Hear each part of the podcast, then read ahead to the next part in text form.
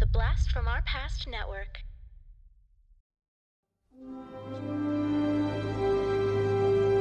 Q, what is going on? I told you. You're dead. This is the afterlife. And I'm God. You are not God! Blasphemy! You're lucky I don't cast you out or smite you or something. The bottom line is, your life ended about 5 minutes ago, under the inept ministrations of Dr. Beverly Crusher. No. I am not dead. Because I refuse to believe that the afterlife is run by you. The universe is not so badly designed.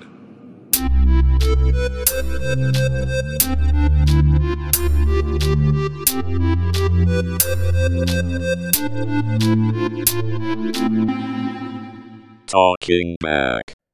Hey everybody, welcome to Talking Back, the podcast where we like to chat about past achievements in movies, comics, video games, and more. I'm your host Tim, and this week we are experiencing a Christmas miracle because the Star Trek crew is finally back together again. And in studio with me this week are Jay and Terry. Guys, welcome. It's been too long. I missed you. I cry myself to sleep every night. Oh, I thought that was the only one. No. And I have a holodeck program with just the three of us watching Star Trek. Oh, it's great to be back.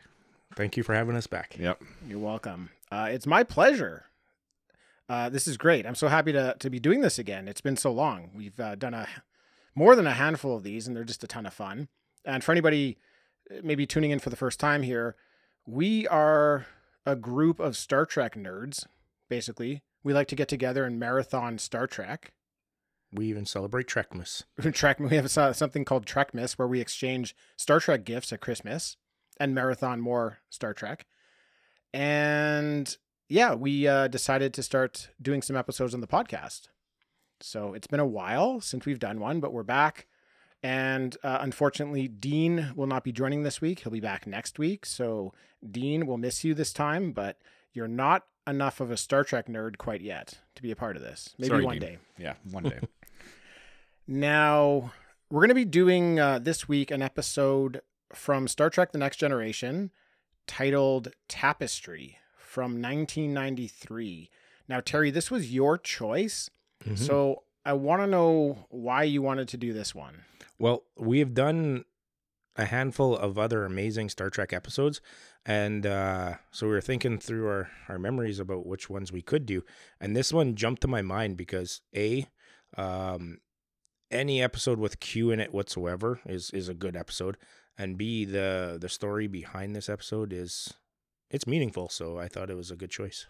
Yeah, it is. It is a good choice, and it is meaningful. Normally, I monopolize the selection of episodes, so I thought it'd be nice to throw it to you guys. And Terry, I knew I wouldn't get away with Enterprise, so I tried a Next Generation one. We won't be doing many of those, but I appreciate your enthusiasm for that series. I'll sing the theme song now. Yeah. Now, this is completely random. But I love this, that this happened. This is another Christmas miracle, is that this episode, Tapestry, just happens to be, I think, the only Christmas episode of any Star Trek series. This is a hot take on Charles Dickens' A Christmas Carol. Yes, it absolutely is. I actually didn't clue into that years ago until I was rewatching it, and I got those vibes. I was like, wow, this is oddly familiar, and I knew it's a Christmas Carol. It's a Christmas Carol, yeah. And that's how it was written, actually. It wasn't really released at Christmas. I think that might have been a bit too on the nose for Star Trek, but I can't think of another series that actually has a Christmas episode. That's just not something they do in Star Trek. This one just happens to be a Christmas episode. I think that's incredible. Mm-hmm. Maybe Q is involved in the selection and forcing you somehow to select this episode, Terry. Jay would know better than me. Oh, huh. Jay would know. Oh, yeah, hold on for a second with that. I just wanted to say that the working title for this episode was A Q Carol. Really? Yeah. Cool. Okay. But they changed it, so they definitely the writer wrote this as A Christmas Carol. So he had to take some stuff out, which was too much like A Christmas Carol. They wanted to make it a little bit more you know, Star Trek and sci-fi, but that's what's going on here. So I think that's really funny that you just randomly selected this episode. Mm-hmm. That's neat. Now, Terry has alluded to it that this is a Q episode. We love Q. He's a great character in the Star Trek universe.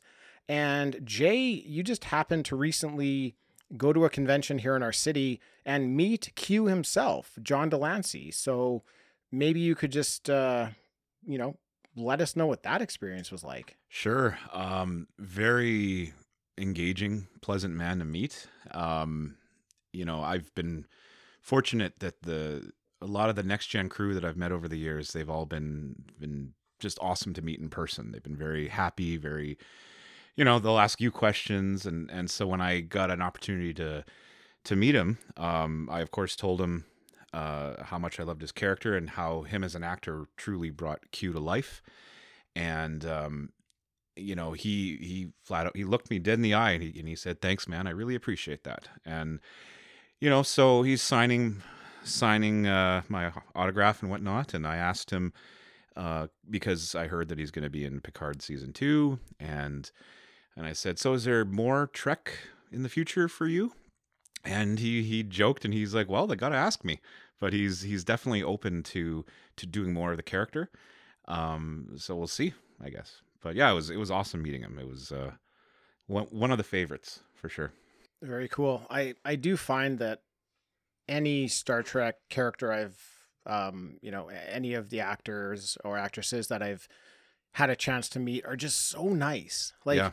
It doesn't even make sense. They're just, I guess it does make sense because they have to talk to so many people at these conventions. They have to kind of give each person a kind of like a moment to remember almost, right? Because every person, you're waiting in line, you only maybe have a few seconds to talk to them about something. And they always seem to make you feel like comfortable and important.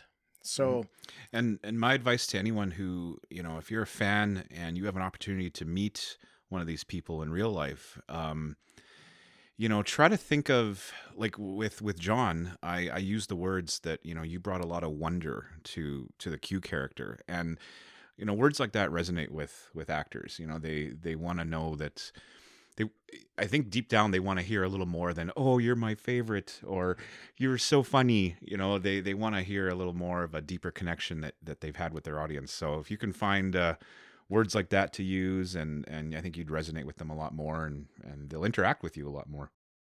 Yeah, and don't be afraid to go and approach them either. Yeah, so it can be intimidating for sure. It was intimidating for me every time I do it, but it's always such a rewarding experience to meet these people and talk to them. So that was a good story.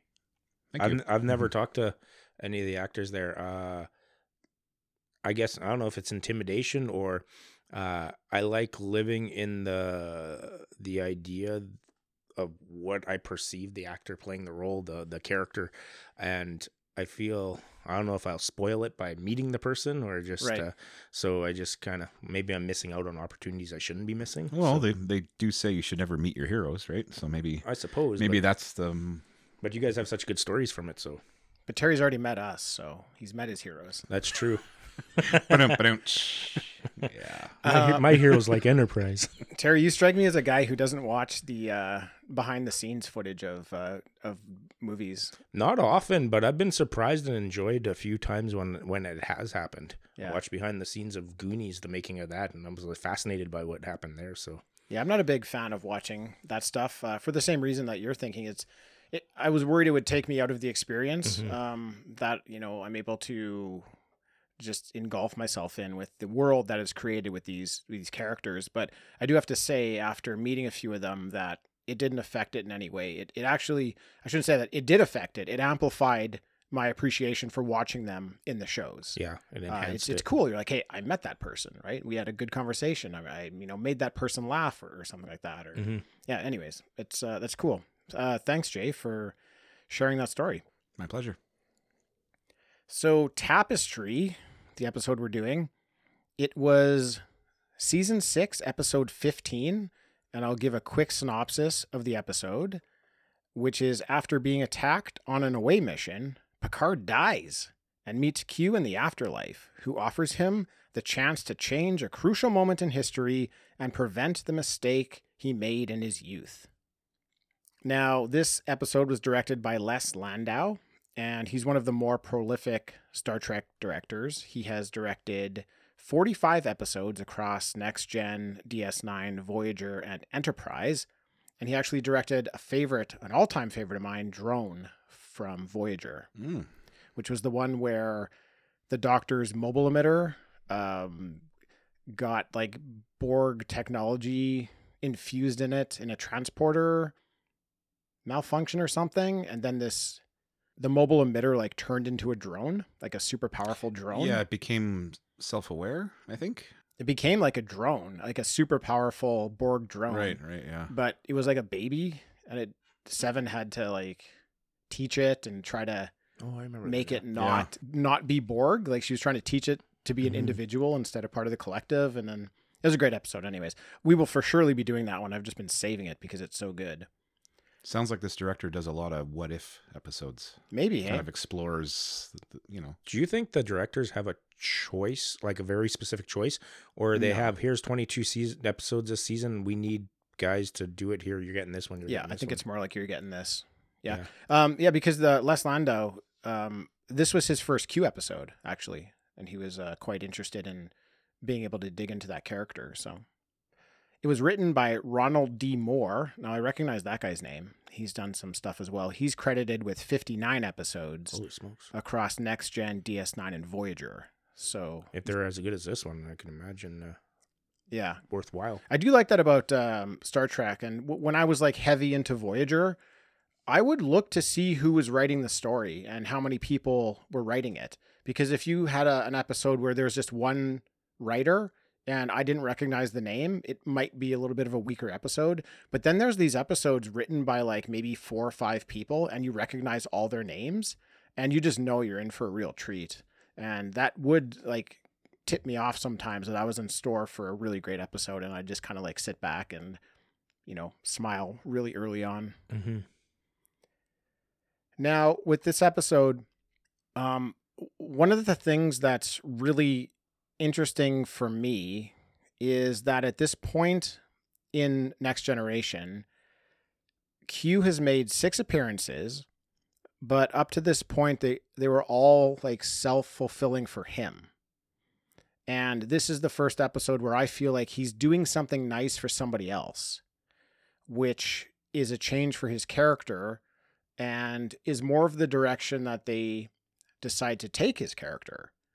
And I mean, I know that we loved kind of like the fun, I don't want to say goofy, but like the fun loving kind of like adorable Q rather than the Q that has happened before this, who's kind of like a treacherous character. Yeah, the whimsical Q is way better than the tyrant. Yeah. And I think this is the point where they just started to shift that in his character.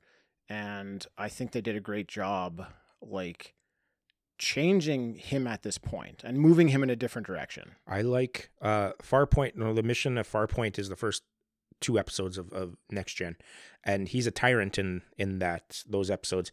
And I don't know what they thought of after those 2 episodes when they shifted directions, because he's not as whimsical as he is later in the series, but he's definitely much less stern and strict and Wrath of God kind of like on the episodes after Farpoint.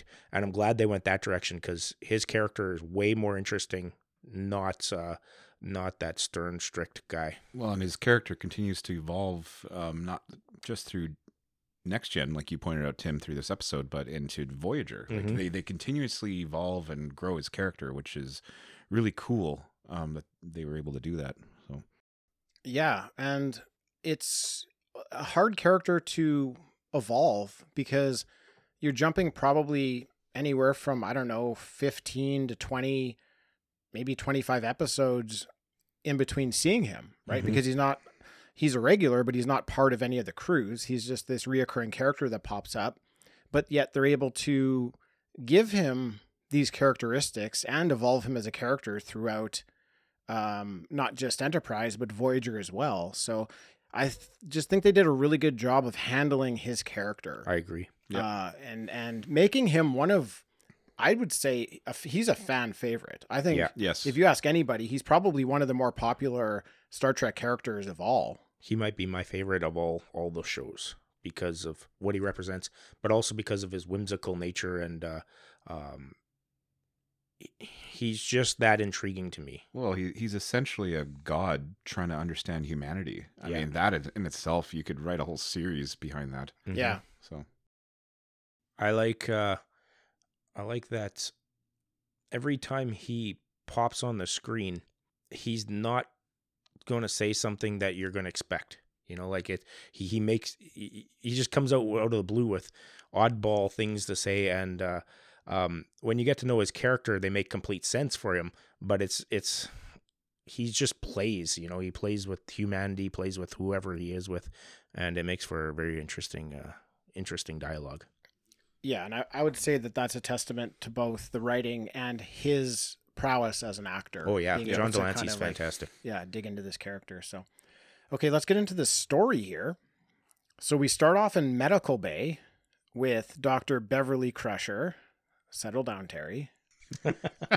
We see Commander Riker, Lieutenant... Settle down, Jay. Settle down, everyone. Lieutenant Worf and Captain Picard. Oh no! They get beamed into the medical bay, mm-hmm. and Picard is in real trouble here because he's been shot through the heart with the Terion beam. Tim's been waiting for a week to see that. I had to do that. I've been waiting all day to do that. And there was a point where I didn't actually know if I'd go through with it, but I did. I'm glad you did. Yeah, I am too. Yeah, Crusher tries everything she can to save him, but she's losing him. When all of a sudden, Picard seems to be heading towards the light. He finds himself in a white room and sees an angelic figure with open arms. It reaches out, grabs his hand, walks into view, and it's none other than Q. And Q says, "Welcome to the afterlife, Jean-Luc, you're dead." His delivery of "you're dead" was just perfect. Yeah, it was perfect. You're dead. Yeah, it was more like that. You're dead. He's spiteful. Yeah. So that's a pretty fun opening, I thought, for a Star Trek show. Yeah, it was a great hook. Just seeing Beverly kind of, you know, put her jacket on and knowing something was coming to that medical bay. And that's really cool. Like, that's one thing that Star Trek does well. Every now and then you get these episodes that just right in the first, you know, 10 seconds, they just hook you with something extreme. And a great way to start it. I think that episode's a little more complicated than at first blush, because you look at it and everybody... or not everybody, but so many stories you hear, hey, somebody dies for a few minutes and they see the bright light and they go towards it, etc. So Q is playing up on that. And then Jean-Luc gets into the bright white light and there's a glowing white figure that could be an angel, could be God, could be whatever. And then it's Q. And he plays on that as well. And then again, he could have done that in any other way, but he's got to kind of poke the human psyche on that one. So I thought it was interesting. Yeah, Q is forever poking. He's forever poking the Jean-Luc, the members of the crew. Yeah. So Q tells Picard his life recently ended and that Q is God. And Picard, never buying what Q is selling, says, "I refuse to believe that the afterlife is run by you." The universe is not so badly designed. Yeah. So perfect. But Picard here, he starts hearing voices, and Q tells him those are the voices of all the people Picard let down throughout his life. I thought that was a bit harsh. He's going back to his Farpoint station kind of condemnation that he threw on humanity. I do like the idea here, and this is how I felt watching it, was that you don't actually know whether or not Picard is dead or if this is just a construct from Q. Because with Q, he would have the power to bring Jean-Luc back from the dead. So it is kind of, for me, a little bit open-ended. What is actually going on here? What do you guys think? Do you think it was just all a construct, or do you think he could possibly have been dead? That's a good question. I think I'd like to believe, because it's Q, maybe it was some sort of construct, because when we left Picard on that table. They were trying to, resuscitate him? They were trying to keep him alive. I don't know if he ever flatlined or if he ever coded or anything like that. They were having trouble, bringing him back. And then we see him go to the white light. Yeah. So it's like what that normally signifies is that somebody has passed to another side, but oftentimes they are able to come back. I don't know. I mean, you could also argue that, Q would have the ability to freeze time. So, I think he can do anything he wants. So it's possible that maybe just time just stopped at that moment. Q could do his construct and do his thing. But yeah, I don't know. That's just one of those questions that, as an audience, we'll never really know, I guess. Well, I think that when he Jean-Luc first gets onto that table, they said his heart stopped as of 30 seconds or a minute or whatever earlier. So it all depends on what you believe is the actual instant of death. If your heart stops and that's the moment you're dead, then and also depends on what you believe about the spirit and changing into the afterlife. So I like to believe that we're in between the two. He's not alive, but he's not dead. He's in that shift between the two, and that's where Q plucked him out of and kind of maybe froze time, like you said. Yeah. But in any of the three instances, it doesn't really matter whether he's still alive and Q just kind of plucked him out and did that, whether he's dead and he stopped it there or in between, because Q's so powerful that they're all believable. So, Jay, I like your idea because I hadn't considered that, but Q is powerful enough just to freeze time and then go on with his plan with what he's doing here. And then it could take a second and then he could put everything back to normal if he wanted. So I like that. It's a good call. Now, Q's questioning Picard about his regrets. Then we see a reenactment of when Picard was young and stabbed through the back, which is the reason he just died, because the Terion beam fused the bioregulators in his artificial heart. Now, I had no idea rewatching it that Picard had an artificial heart. Do you guys remember anything about that? No. There's apparently a couple episodes where they mention this. Did they before this episode? There were a couple episodes, and then apparently in one episode you actually kind of saw it happening, but I don't remember. I thought that it was made up for this episode, so no, they touched on it a little bit. Yeah, I don't recall ever remembering either. But good writing then, because I like when they take elements from past episodes, sometimes innocuous, sometimes barely meaningful. In this case, probably more so, but and bring them to life in another episode saying, oh, I didn't see them using that, Yeah. Those are good episodes. Right. And what's with this Terion beam that you made, Terry? Shot through the heart. Picard says he regrets a great many things from his past. Then we flash back with Q and Picard to the time when Picard is a brash young 21-year-old fresh out of the academy punk. Yeah. You call him. I could definitely see them. They were trying to take, take some pieces of Kirk, I think, and apply it to young Picard. Yeah. Like a playboy kind of. Yeah. But it seemed like that. Yeah. Q wants Picard to relive this time and see what could have happened if he wasn't so reckless. So at this point, we as the viewer, we're seeing Picard, as the old Picard, but everyone else in this timeline is seeing him as they knew him. Mm-hmm. The 21-year-old.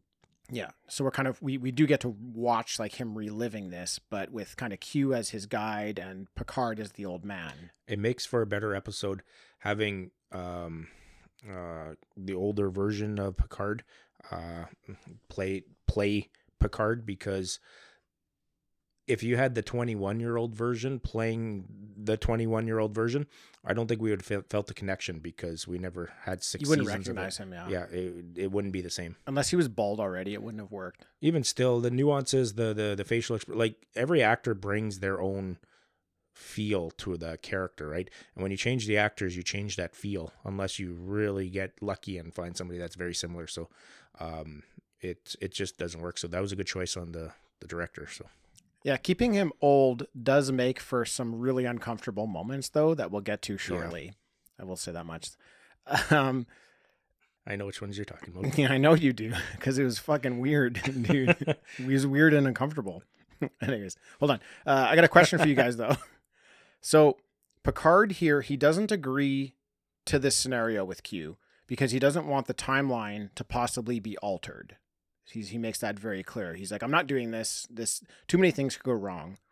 And Q had a funny line. He's like, oh, nothing will go wrong. You're not that important. You didn't have that much of a effect in history. Like, don't flatter yourself. Yeah, don't worry. Yeah. But Q does agree that he won't let the timeline be altered. Yeah.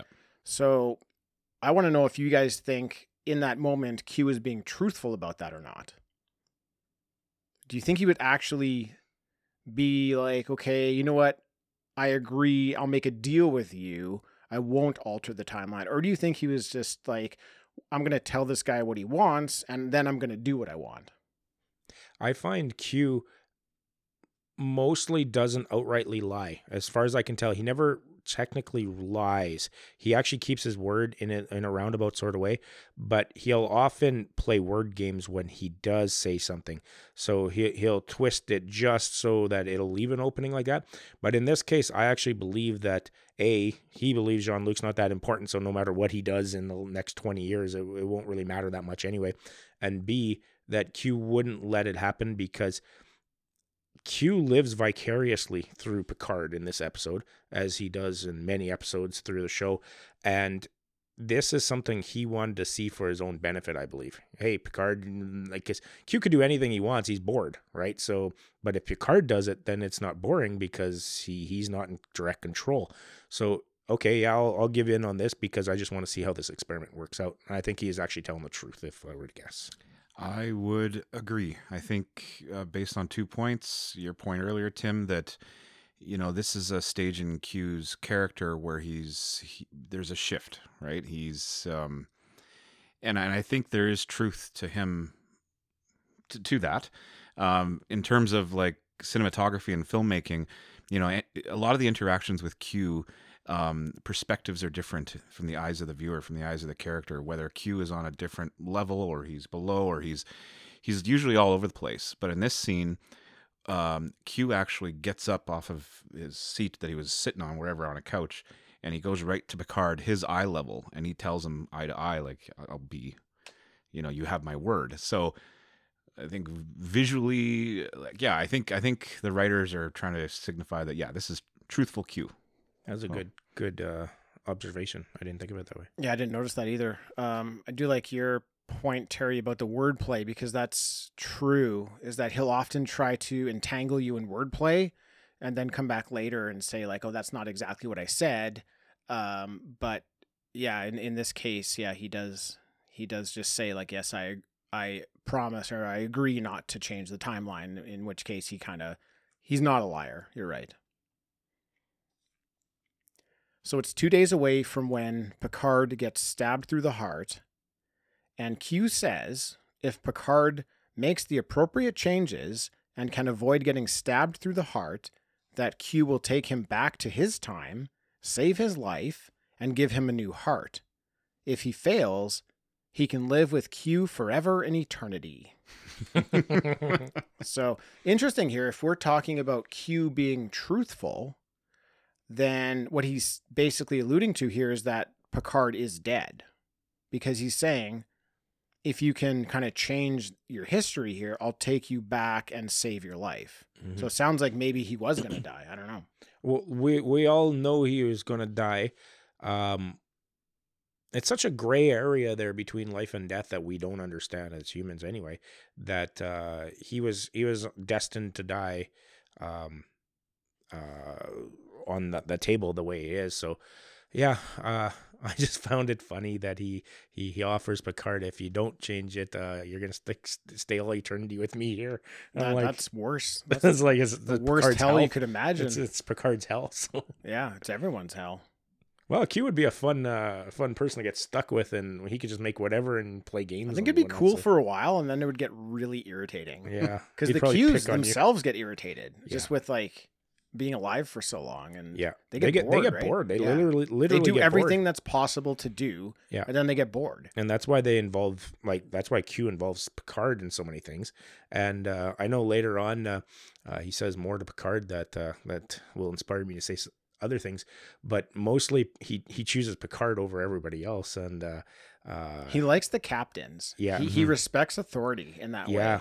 Yeah. And Picard is I think it's because Picard is the first one that we're aware of that really stands up to Q and just doesn't have any tolerance for him. You know, like he's not like, okay, Q, yeah, I understand. Like, I'll do whatever you want. No, he's like right off the bat, I refuse to believe in a universe so cruel that would have you in the afterlife. You know? He doesn't fear him. Picard doesn't fear Q. He just tolerates him. Yeah, he doesn't even tolerate him. Yeah, he barely does that. So we learn of the events that were the catalyst for this stabbing, and those were that some Nausicaans cheat Picard's friend Corey at a game of Dom Jot, and Corey wants to get revenge in an attempt to change his regrets. Picard refuses to help Corey out here, which in the past he agreed to help him. Now he's not agreeing to help him.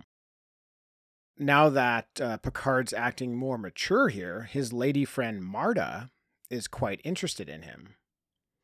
And they get it on. And this is what I was talking about before. This is super uncomfortable. I was super uncomfortable in this scene because I felt really bad for this actress.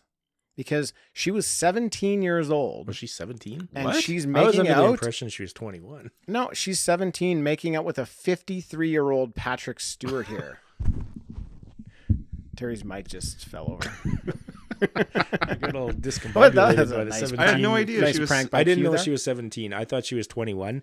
And it was still kind of weird and creepy. Still, even if she was 21. I keep thinking, outside of the 17-year-old, when I thought she was 21, I kept thinking, well, he was the world's sexiest man for like 2 years running by People magazine. So yeah, but probably not voted on by 17-year-olds.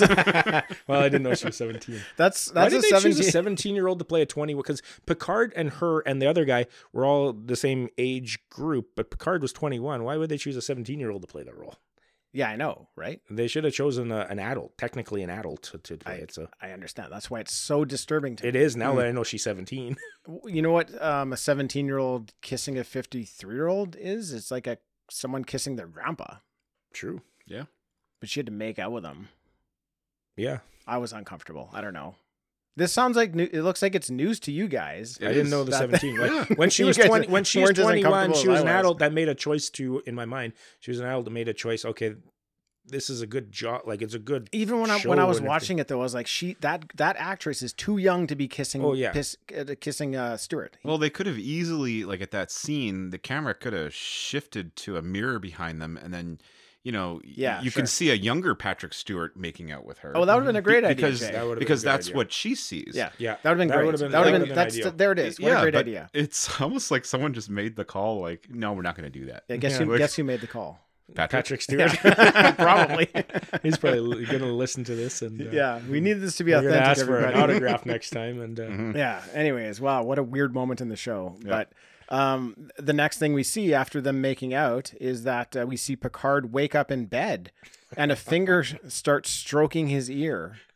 Then we see that it's not the girl, but it's Q lying beside him. Literally my favorite part of the whole show was that part there. Yeah. That was so great. Picard like lifts the blanket up over his chest, like just all bashful.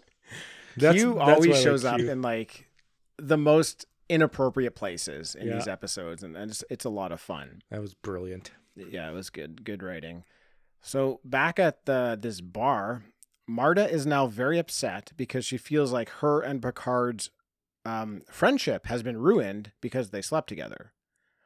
And I like so far that Picard's urge to change his regrets has already started to have like a negative impact in his timeline here, because he's now sort of lost like two of his close friends, right? He didn't back one of his friends up and his friend's mad at him.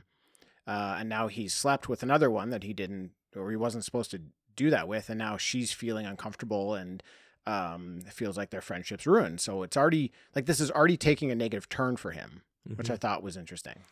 I found this particular element, his relationship with Marta, and the whole episode, which I won't delve into until we get further in, but I found them... Terry, that's so unlike you. I appreciate that. I know. I'm really trying normally, this time. Yeah, thank you. I normally just blurt it out. Yeah. Normally just, yeah. I want to talk about the ending. Yeah, but I found that, and I'll describe it later, but they're at odds with each other in a particular way. And I'm still a little bit confused on that, and I'll wait to hear your guys' feedback on that when we get there. Okay, so make sure to stop me then if I, for some reason, gloss over that. So Picard sits down for one last visit with Corey and Marta before they're all shipped out on assignment. When the Nausicaans come back in, and in their words, they want human to play Dom Jot, human coward, have no Gromja. I have to how's your Gromja level, Terry? Where are you sitting on the Gromja scale? High or low, or kind of medium, I suppose. Medium Gromja. I have to say the Nausicaans are ugly bastards too. So. Oh yeah, they sure are. They're tall. Tall. They're intimidating. Bastards. Now Corey here, he tries to hit the Nausican, but Picard steps in and throws him over a table. This was like ultra aggressive. If I was Corey, I would have been super embarrassed at this, like, and making up excuses for why I got thrown so far. By Picard, but man, he just gets tossed over a table. He would have got his ass kicked by the Nausicaans if Picard did that, like, with one hand. So yeah, right. Yeah. Now what Picard just did there, that was apparently the moment needed to change history, because Q immediately shows up and tells Picard that he did it. And we flash to the bridge of the Enterprise with Worf, Data, and Picard, but Picard is only a junior grade lieutenant. So that's not right. I do love the way they did the flash, though. Like, they didn't waste our time as an audience getting to whatever they're showing. True. It just instantly, hey, can I help you, whatever, right? Worf says, can I help you, lieutenant, or whatever it is. So I really like the way they flashed without wasting time and made you wonder what it was like between then and now. Yeah, I agree. And seeing Picard in that blue uniform just looked wrong. It was totally. Just like, it was just the script was flipped. It was like, whoa, where are we now? Yeah. Yeah. Picard goes to sickbay because he wants to kind of see if maybe there's something wrong with him, what's going on here. He wants to find Crusher, but he finds Q instead. And I love, I love that Q is regularly throughout Star Trek dressing up in all sorts of weird costumes. And when you least expect it, he's in some sort of a costume. And here he is dressed up like a doctor. From like the 1800s. In sickbay. Yeah, he's got like that, whatever that metal circle on their head is. I don't even know what that thing is. I think it's a reflective device to put light on the patient. Okay. It reflects off that circle. And he looked so great, though. I know. He's got the greatest sense of humor, because like anything else he could have dressed in, but no, he dresses in that. I think he was lying down on a bed, too. He wasn't like standing up or anything. That's great. Q tells him he did it. He says he changed the moment of his life he had regret for, and this is where he ends up. And he's nowhere close to being the captain of a starship. So Picard goes to see Riker and Deanna Troy, and he wants to know if there's any chance of him getting a command role on this ship. And they're like, no. Yeah. No. I like that.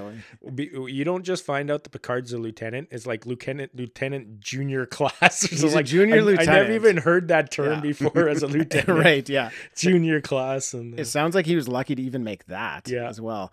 They just think that he doesn't have enough initiative. That's his problem. That doesn't sound like that's a Picard. Far stretch for his regular personality. Yep. Yeah. I really enjoyed that scene where he's talking to them, and they were so polite to him. Yeah. Riker and Troy were just like, you're such a good, addition to the starship. Nice guy. And like, you're such a hard worker. And he's just kind of like, yeah, but could I go any further? Well, it's like you do so many things really good. And he's like, do you think I could be more than this? Well, we'd have to talk to some people. And then he's kind of suck, Picard. Yeah, could I be in a command role? And they're like, I think Riker says, "We'll see," with a huge smile on his face. Maybe, yeah. Fingers crossed. Don't they say something like, "Just be happy with what you got," kind of deal? Yeah, I don't remember exactly, but they basically said like, "No, like, there's no command in your future." Yeah. So that really upset Picard. I would say if Picard hadn't been the 53-year-old he was at that moment, and they'd only fast forwarded him to 30 years old or something like that, he might have been able to live with that because he'd still have time to make himself the Picard that he is, you know, like to be the captain. Like, right. He might not be the captain of the Enterprise, but he'd still have time to prove himself and be the real Picard that he was. Well, that's a good point. They fast forwarded him to 53, where if their lifespan's the same as ours in the future, they're 75 to 100 years old. He's halfway through everything. So, because as I was watching that, I was still in the mindset that we're seeing him as the old Picard, but he's a younger Picard. But that's not the case at this point in the timeline. At this point, he is the 53-year-old. Yeah. Well, 53-year-old was Patrick Stewart. I don't know how old Picard is. We'll just presume he's the same age. Sure, but that works for me. But yeah, he's like, this is where he would be at this age. Yeah. So that's a really good point that he's probably too old to really progress much further. Yeah. Well, he might be able to progress, but he's just going to run out of energy and youth to do so. Like over time, people just start wearing down, you know, so it's I mean, at 53, a junior lieutenant, I mean, yeah, and they emphasize your junior. Yeah, clearly you made a wrong career choice or something went wrong along the way. Yeah. So Picard gets in a turbolift, and that turbolift takes him back to the Angel Q in the White Room, and Picard basically just tells Q he hates the person he would have become. Q explains how the near-death experience gave Picard a great lesson in life, how to not be complacent, and how to take action. And Picard begs for Q to put him back in his old life. So we flash back to the bar. Again, like Terry, you said, no nonsense here. We just immediately flash back to the bar and the Nausicaans, and Picard just right away starts fighting them. Just immediately starts fighting. And as once happened before, Picard takes a knife through his back and he starts laughing. Then we see him laughing in medbay with Crusher, Riker, and Worf. And Crusher has stabilized him, and Picard continues to laugh. And go ahead, Terry. I wanted to add that Picard's friends were shitty fighters. They both got beat up. They both got pushed over that table almost immediately, and then Picard had to fight all three of them. Yeah. He wouldn't have been in that position if they could actually fight. Yeah, I wasn't surprised that his friends didn't do so well. Yeah, I'm surprised he did so well. Actually those Nausicaans are big bastards, intimidating characters. Yeah. Yeah. But I guess, you know, he lost. He got stabbed through the heart. Yeah, well, you know, it's a little bit of overkill. You get in a bar fight with fists and kicks, and then a guy comes up and knifes you in the back. Yeah. So the Nausicaans can... they fight dirty. Them up later. They fight dirty. Dirty fighters. They cheated before. They cheated at that Dom Jot game. Yeah. Who cheats at Dom Jot? Terry, who cheats at Dom Jot? Nausicaans do. I don't even know what Dom Jot is. It's like a weird ass pool. It was like snooker or something. Yeah, it's like a weird ass pool game. They play it in, I think, Deep Space Nine a lot, like because Quark's bar. I think it's because they talk about Dom Jot a lot in that. I think it's Dom Jot. I always thought Dom Jot was like a card or like a domino type game. Yeah, I thought so too when I was watching Deep Space Nine, but then when I watch this episode, it's obviously a snooker game. So I can't comment on that. Quark's bar. That's got to be the best bar in Star Trek. Oh, man, yeah. Yeah, I agree. Voyager didn't even have a bar. No, they had a... Just the nothing. The dining area. Yeah, the mess hall. The mess hall. Neelix's Nook. I don't know. Yeah. I think Voyager would add a bar. Every place needs a bar. Yeah, they're too busy trying to get home. I grew up in a town of 700 people. There's 3 bars. Yeah. I love Quark's bar. That's probably the best part of DS9. Quark's bar. Quark is the best part of DS9. Yeah, I'd agree with that. So we close here with Picard and Riker in their boardroom, and Picard doesn't know if the events were real or something Q had contrived, and that there's parts of his past he's not happy with, but as he pulled a few threads, it unraveled the tapestry of his life. Which was very poetic. Yeah. Yeah. And that's the end of the episode. Ties the title to it.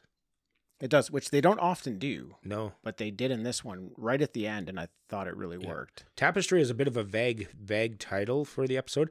And if you look back at the episode and the title together, if they had not said this, you could kind of piece that together. But the fact that they tied it in was a nice... Well, and it was really nice the way the final scene ended with Picard talking to Riker about his experience. And in a way, it forced Picard to maybe open up a little more about his past, about his youth, because the final words in the episode was Picard telling Riker a story about something that had happened to him when he was younger. Mm-hmm. But you never hear what that story is. He just starts. Yeah. And then the credits roll. It's just a really nice way to part ways in that episode. Oh. Yeah, it was like this really comforting ending after kind of this wild episode where... You don't know if, well, I mean, you do know Picard's going to live, but you don't know at the time if he's going to live or die or what's going on. It was a nice wrap up to it. And I did like that they used the whole tapestry comment to kind of tie it together. But I just thought it was a really great, like, storyline about not having regrets and that, like, the decisions you've made up to this point are what got you to this point, right? So it's very easy for everybody to say, you know, look back and say, I wish I'd done that differently. Or I wish, you know, the common trope is like, oh, I wish I could go back then with the knowledge I have now. Right. But the thing that got you to this point was not having that knowledge, and the decisions you made got you where you are now and have made you who you are. So I think that's the story they're trying to tell here. And I think they did a great job doing it. And it's A Christmas Carol. I think the other half of the message, the one that even resonates more than that to me, is Picard's realization that the chances he took were part of him, but were very, very important. He stepped up and took chances all through his life, and he did, because Riker, or no, it's Q that says, hey, there, you didn't do this or this or this like you did before. You weren't there for those where you saved the ship, you took over as captain, acting captain, and all that. And so Picard realizes at that point all those chances and everything he did that was his real being was very, very important. And I found that inspiring, you know, like that common saying, the regrets you have the most are the ones, the chances you didn't take, or things you didn't do. And I found that inspiring, to see the difference between the chances he took and the chances he didn't. For me, that was what the message really spoke to me with.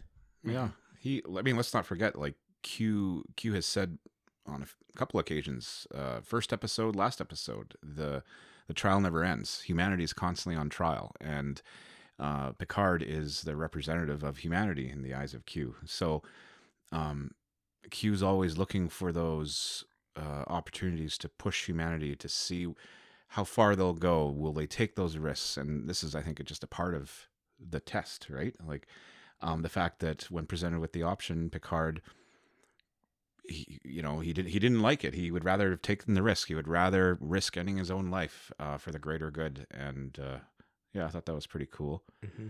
I do have another observation that it just came to me as we were talking about all this.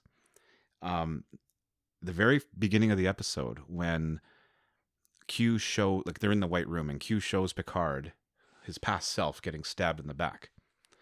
Did you notice that when he got stabbed in the back, he's laughing, and then in the final episode, when he gets stabbed again, he's laughing. Mm-hmm. So to me, in my mind, I'm thinking, if this is a memory that Q is showing Picard of him getting stabbed in the back and he's laughing, and then we see later on he's laughing again. Is there a time, like, is this really, like, did Q influence these events in Picard's life, like, in real time? Because Picard could be laughing because we know that he took the risk, he helped his friends. You know, maybe in the back of his mind, he's confident he made the right decision this time, so he's laughing. But if that happened to him in the past, am I confusing things? Do you guys see where I'm going with it? Yeah, I see what you're saying. Yeah, like, why would he be laughing as a young young buck when that happens to you. I put some thought into why he would be laughing. Okay, so you got a cocky young man that's been cocky his whole teenage, adult life, or whatever, up until that point. And so he gets in a fight with three guys that each are almost double his size, mm-hmm. and his two useless companions get beat up, so he's fighting them alone. Anyway, he gets in this fight, and he's winning the fight by all means until the guy sneaks up and stabs him, right? Right. And I think he's laughing as almost like a mockery to the other guys, almost like, I can't believe that just happened, you know, like sure. Like he feels almost, the surprise was almost funny to him. And I think that's the original reason why he was laughing, if I were to guess. And the reason why he's laughing as Jean-Luc Picard, the older one, is because he's fixed what he broke, you know, like, right. and now he's content with it. And maybe he remembered what it was like when he laughed the first time, and it re-triggered that emotion. Yeah, I'll give you that. Sure. I just think it's a funny thing to write into the episode to have happen. Yeah. To have it repeat at the beginning and at the end. It was a nice way to tie it together. And yeah, and to me, it could very well, Q definitely could have taken him back in time. He definitely could have manipulated events in some way to show the story that we saw. But yeah, I mean, that's something that just came to me. I think if I could guess what the writers were thinking when they wrote that, the laugh at the beginning of that death, the first one when he's young, ties the event, rather than him just stab, gurgle, die. He laughs. It makes it more remarkable, makes it more interesting and intriguing, right? So if that might have been what they were thinking, that would be really cool to add that interest. But the flip side of it all is when he gets to be the older Picard and happens again, it's a great way to tie the circle together, you know, like you started at the beginning and now you ended at the beginning there, and a very real moment, you know, like a real finish line rather than just a vague sense of, okay, mm-hmm. that he yep. just kind of gurgled into death. So it was very well done. Yeah. My take was same as you, Terry, that I thought he was just laughing in the face of death as the youngster. That was just his personality. Like it was kind of like a big joke to him. One other thing I noticed though was that Picard, when he got stabbed in the flashback, he was wearing a red shirt. He was a red shirt guy. What was he wearing in the older Picard version? That's what I mean. The older Picard who gets stabbed as the youngster, is like red shirt. He's like the red shirt. He wasn't wearing the jacket with the little button up thingy, the flap. Maybe, but it was the red. He was like the red. But shirt. That's what he was wearing. Red shirts always die. Oh, that's what you mean. So he's like, right. As a red shirt, he gets stabbed through the back and starts laughing and then falls. True. I just thought it was funny. Like he's in a red shirt and he just got stabbed dead. I liked what you said there just a few moments ago, that you'll never know what Q might have done, because it reminds me of the episode from Voyager that we did previously, the one where the other Q wants to commit suicide, and Riker's actually in that one.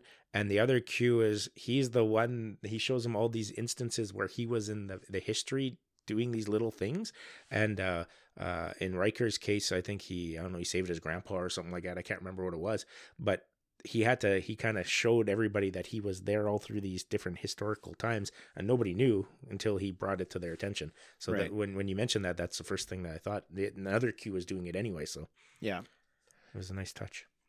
Yeah, and Q made a point of saying like Picard had all these regrets, right, from his past.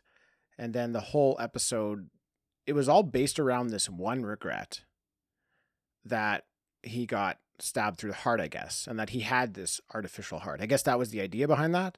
Like he was upset that he had this artificial heart, which Q ends up remedying at the end and giving him a new heart. That was the deal. Like if you can, or what did he say? He said, if you can fix your regrets. Oh, this is interesting. I'm just thinking about this now. He says, if you can fix your regrets, I'll save your life and give you a new heart. And what Picard ends up doing is he does fix his regrets by coming to terms with them. Right? Because he doesn't actually... Because when he fixes his regrets, things don't work out. So what he ends up doing is coming terms to his regrets, with his regrets? With his regrets. Yeah. Yeah. English is tough sometimes. So, but that's interesting that first of all, that they just focused on one of his regrets. And mm-hmm. obviously you have to do that like with time constraints and everything, but they focus on one, and then, he comes to term.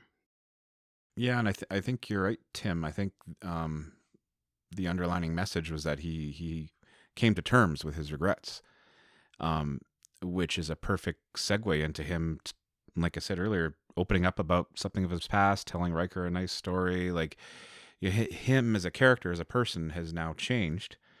Wow, yeah, that's deep. That's a good observation. I hadn't thought about that before, but that, yeah, it is more. It's not just about like that. The events make you who you are. It's also about coming to terms with those events that you don't like that made you who you are. Mm-hmm. Another thing I like that you just brought my mind to, which I've seen that episode, I don't know, 15 times in my life, and I watched it again a couple days ago to do this. And until you just mentioned it, I never. And maybe it's one of those duh moments, but I never thought that Q brought him back to life. I thought Q just interrupted Beverly Crusher getting him back to life, you know, so that he interrupted it, making it think like, Jean-Luc, you're going to die. I'm going to do this big favor kind of thing, when she all around was going to save him anyway. Until you mentioned that, I never thought of it that way at all. So now I don't even know which way it is. Well, I think if you keep in mind Q's character up to this point, he's like, he probably is on the level here. He's probably saving Picard's life, I think. If you look into maybe the Voyager episodes, maybe it's more, he's more fun loving, and maybe that is something he does. Maybe he does interrupt like an occasion where the person's going to be saved and manipulates them into thinking they might die.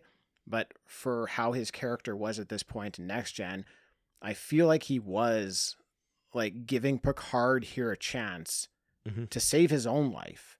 Like, he wants to see what Picard is made of. He's going to give Picard this chance to relive his life and his regrets and see how Picard deals with it, and then decide at the end of it what should happen. It's like a test for Picard, right? And then Q is still playing God, but almost like a judge in a way. And like, if Picard, now Q's done this later on. He's like, if I like the outcome of how you guys behave, then I'll do this for you, right? But I'm going to test you first. So I think I do think that, you know, Picard was on his way out. And I mean, they said it, like, Beverly couldn't save him. She said, like, she's losing him. Then he goes to this white light, like his heart, having it be an artificial heart, it was compromised by this blast. If he had a normal heart, he wouldn't have been dying, but this artificial heart, something with the blast caused it to fail, which I guess is why this was his big regret, is that he got stabbed through the heart, giving him this artificial heart, which has now caused him to potentially die. If he had a normal heart still, he would survive this, but he's not going to because of these events of his past. People ask me why I like Star Trek so much, and it's this. It's because episodes can have so many layers and so many meanings, and when you sit down like we're doing, and we really think and dissect it, like, it's beautiful. Yeah, it's meaningful. There's so much thought behind the writing in these episodes, and 30 years later, you know, it still holds weight. Yeah, and people that are unsure about getting into Star Trek, please give it a go. Like, it's good for your soul. Agreed. So I wonder if I could bring up that point that I was saying that was. Oh, you haven't brought that up yet. Hey, you haven't brought that up yet. No. I feel like you missed the time to slide that in. We jumped ahead too far. So the only confusing thing I found was about the direction. So to me, the direction of the show was, hey, I had this regret because I was too young and bashful. I got in a stupid fight, got stabbed in the heart, and that's why I'm basically dead now, right? And then he changes it, and by taking less risks and playing it safe and being more rational about it all. And that was the 180 degree mark in my point. But what confuses me is his relationship with Marta. Okay, so Marta looked like she had a crush on him before he started having this this advanced way of looking at things, right? Like being more cautious and that. I got the impression that she liked Jean-Luc well before this. And so they hook up, and then before he even rejects his buddy, like fully rejects his buddy where he pushes him over the table, he and she are sitting at the table and she's all weirded out by it. And like, I think it ruined our friendship, et cetera, et cetera. And I'm thinking to myself, this doesn't coincide with the other side of it, because Jean-Luc is trying not to take risks. So he goes ahead and takes a risk on this one by being with Marta, unless she's the safe bet that he's not risking anything. You know what I mean? But and he gets rejected. So I feel like it's at odds with the rest of the episode. He took a risk with her, whereas he was trying not to take a risk on the other things. And he still paid the price for it because she didn't want anything to do with him after it anyway. Either that or he's really bad in bed. So I don't know if she was the risk. I think she was more of like the safe bet. You think she was the safe bet? That, and then that plays in line with what the rest of the episode was. Yeah, there was the moment in the bar where he, like, young Picard meets up with that older woman. Do you remember that part? Yeah. Where they the had slap, like, or the or the water, or the glass. Yeah, the water, water. But they had spent the previous night together. Okay. And then they meet at the bar again to have another like rendezvous that night. But it's this new reserved Picard. So she throws water in his face because he's like, he's not interested. You're a handsome woman, or whatever the fuck he apparently says. Women like that, eh? Yeah. She didn't like it, but so he was supposed to, like, in his previous timeline, he spends another night with her and doesn't have the chance to spend the night with Marta.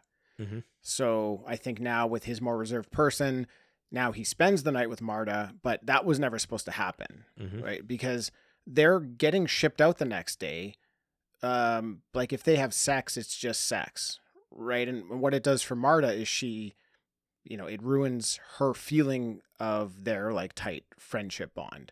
Like, she has a bit of a monologue about it, but she says, like, they had this great friendship. They could have just shipped off and still have been friends, but now they have sex. They have no time to figure any of that out. They're still being shipped off the next day, but now things just feel awkward because they did that, and they can't have any real closure to this, right? They can't have a relationship, and it's damaged their friendship.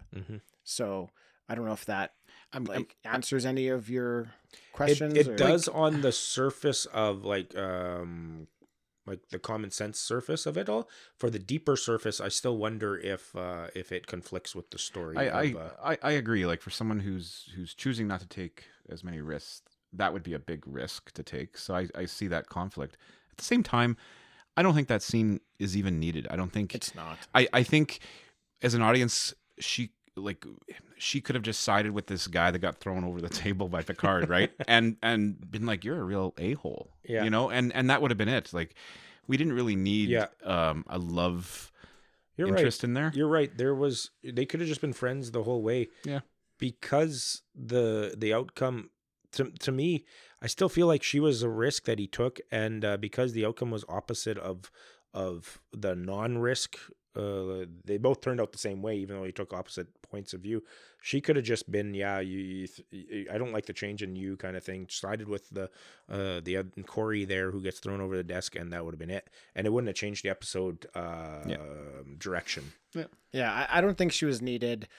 I also don't think that she was a risk, because she threw herself at him, right? It's not like he went out on a limb and was like, you know what, I'm going to actually take a shot at Marta here because I think we might have a future together. She, just because of the way he was behaving, she threw herself at him, and he was like, yeah, I'll go. That's cool. You're so much younger than me. That's awesome. Let's get it on. You're like my granddaughter's age. I don't really see there being any sort of a risk there. He wasn't putting himself out there. My risk wasn't about rejection. The risk I see is about them ruining the friendship. He never took that chance with her, not because he's obviously not afraid of rejection. He got in a fight with 3 Nausicaans. It didn't faze him. The older women that he's hitting on, so, like, he was a player, so it wasn't about rejection. I think it was about, hey, it would be a risk to hit on your good friend. So here's the thing, Terry, is that night where they have sex, Picard was supposed to be with that other woman. Yeah, that woman. In the past, in his earlier days, he was with that other woman. He wasn't with Marta. Yeah. So this is a new thing that has happened because he's this new, more reserved guy. So I don't think he knew what was even going to happen there, right? This is just happening for the first time for him. Yeah. that he didn't go with this other woman. He's used to that night going and having sex with that other woman. Now he's decided not to. He finds himself in the same room with Marta, and she comes on to him. And so he doesn't know, like, he's not making any sort of rational decision. Yeah. She just comes on to him and they have sex. I guess I look back at the conversation Q had with Jean-Luc before the sex part, where he says, "Hey, I can't help but notice that she's an attractive woman." This was probably about 10 minutes earlier in the episode, maybe a day before. And he's like, "You never tried for that?" And he's like, "Well, with Marta, I never thought to. It was more along the lines, there wasn't the right timing, or I never thought about it," whatever it was.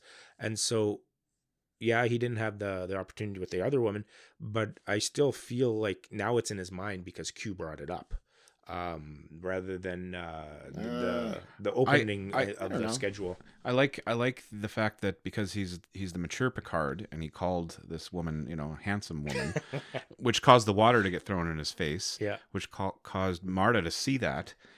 Essentially, it launched a whole new timeline of events that I think you're right, Tim. I think they were controlled by Marta. I think it launched a new Marta. And she made a lot of those actions happen. And true. Picard just kind of went with it, I guess. But Picard has never been like the Jean-Luc Picard of the older Jean-Luc Picard. He's had opportunities at romance several times throughout the show, and most of the times he kind of avoids them. Like most of the time, outside of an episode where he learned or he's playing the flute while the girl was playing the guitar, the keyboard. Yeah, Jay enjoyed that visual. I guess. I'm just picturing him with a shirt open. Yeah.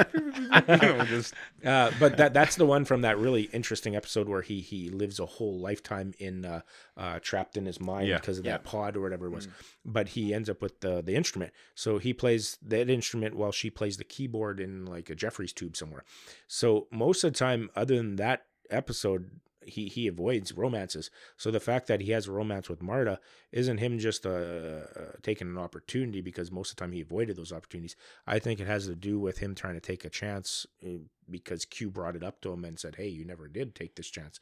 And but whatever the case is, the episode could have done without that romance being added to it, I believe. I agree. It wouldn't have changed the outcome of the episode, because she still would have sided against Jean-Luc after he threw the friend over the table. She doesn't have any part in the outcome here. It's the Nausicaans and it's this Corey guy. Yeah, that's what's important. Maybe Jean-Luc realized, like, okay, Q said the timeline is not going to be affected at all. Horny old Picard is like, let's just go for it. Let's just do it. Nothing is going to be affected here. Here's my shot. I'm going to do it. Mm-hmm. I think we all would. Let's agree on that. He's a wise leader. Right? He's the captain of a starship. Yeah, it's good to be the captain. It's good to be the captain. Either way, it's a great episode. It's a great episode. Guys, really appreciate you joining. It's always a lot of fun when we get together. So thanks for that. Jay, do you want to plug your TikTok at all, or your Instagram? I'm a big fan of your TikTok. Wow. That was unexpected. Sure. Yeah. I am on the TikTok train now. I do a lot of sketch comedy. I think that's becoming my niche. It's Jason X. What is it? Jason X Talk. Jason X TOK. So that's my, my handle on there. Yeah. Go check me out. Check it out, everybody. I love it. It's a lot of fun. One of my more favorite TikToks. Although I only see it on Instagram because I'm not on TikTok. But you post to Instagram as well. I do share it to my Instagram reels, yes. Yeah, so check them out. Guys, thanks again for joining. And thanks, everybody, for listening. And we'll catch you next time.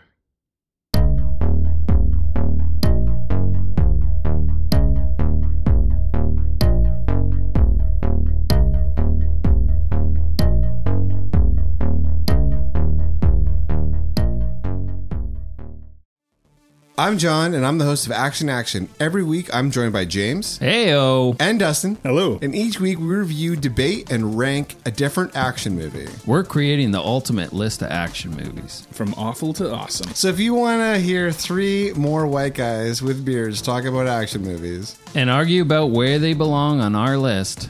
And decide you hate us because we've made fun of your favorite movie. Join us every Tuesday, and you can find us on your favorite podcatcher.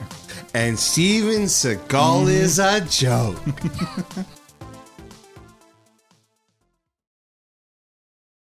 Thanks for listening to the episode, everybody.